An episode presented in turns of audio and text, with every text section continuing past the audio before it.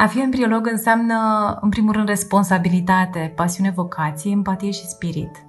Uh, mi-am dorit să devin embriolog încă din timpul facultății, atunci când uh, am descoperit biologia dezvoltării care m-a fascinat.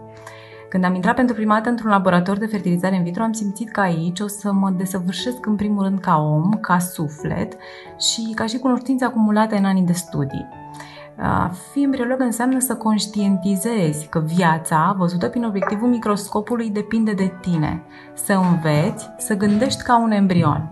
Cel mai frumos devine atunci când, pornind de la două celule, un ovocit și un spermatozoid, manipulate cu mare grijă, se obține un embrion, care mai apoi devine un uh, vis împlinit. În fiecare zi retrăiesc aceleași sentimente alături de viitorii părinți, uh, și anume dorința, speranța, bucurie și uneori uh, tristețea eșecului și a neputinței.